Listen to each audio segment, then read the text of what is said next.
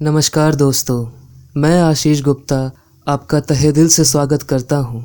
और सुनाऊं में, जहाँ आप रूबरू होते हैं किस्से, कहानियों और जज्बातों से।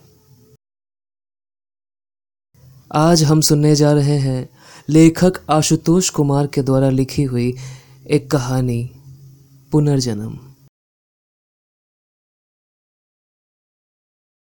मेरे पिताजी हमेशा कहा करते थे बेटा राजीव, इस जन्म में हमेशा अच्छे कर्म करने की ही कोशिश करना।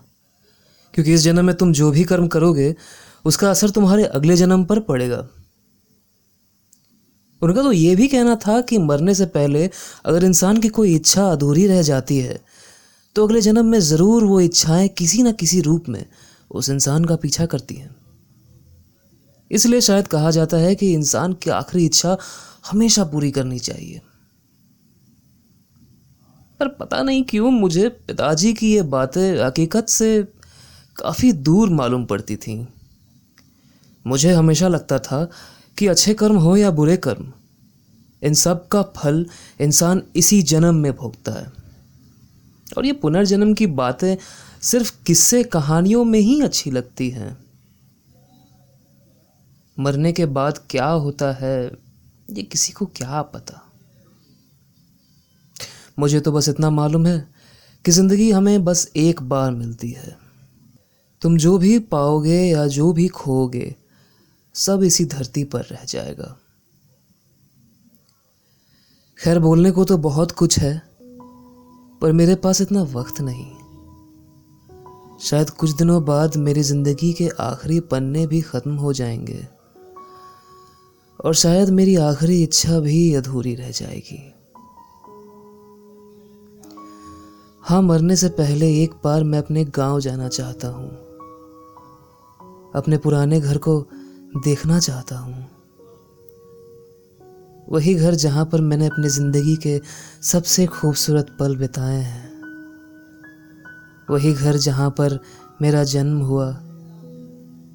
वही घर जहाँ माँ डांट लगाती थी और बाबूजी घंटों पुनर्जन्म की कहानियाँ सुनाते थे। बड़ी याद आती है उस घर की। पर अफसोस मैं इस हालत में नहीं कि अब वहाँ जा पाऊँ। पर मैं जानता हूँ कि इस दुनिया में तुम ही एक ऐसे इंसान हो जो मेरी ये आखिरी इच्छा पूरी कर सकते हो।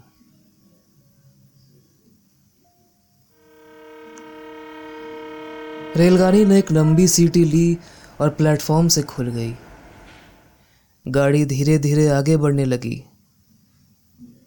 कुंदन ने खत को मोड़कर अपने दाएँ पॉकेट में रख लिया और खिड़की से बाहर की ओर देखने लगा।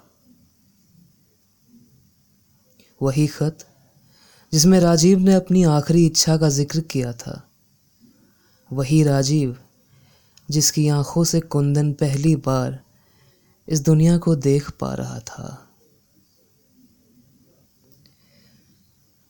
खत लिखने के एक हफ़्ता बाद ही राजीव की मौत हो गई थी। और उसके इच्छा अनुसार उसकी आँखों को डोनेट कर दिया गया था और साथ ही उस इंसान को उसके द्वारा लिखा हुआ एक खत दे दिया गया था। गाड़ी अब धीरे धीरे रफ्तार पकड़ रही थी। स्टेशन भी अब पीछे छूटने को था। खिड़की के बाहर अब शाम ढलने को थी। कुंदन बड़े गौर से बाहर पटरियों को देख रहा था।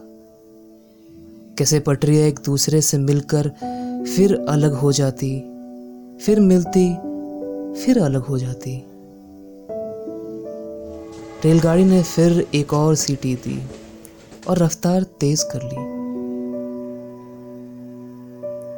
हवा की थपथपी ज़ोर ज़ोर से कुंदन के चेहरे को पार कर रही थी। और कुंदन टकटकी लगाए खिड़की के बाहर देख रहा था। मानो उस आने वाली सुबह के ख्याल में खोया हो, जब वो राजीव की आखिरी इच्छा पूरी करेगा,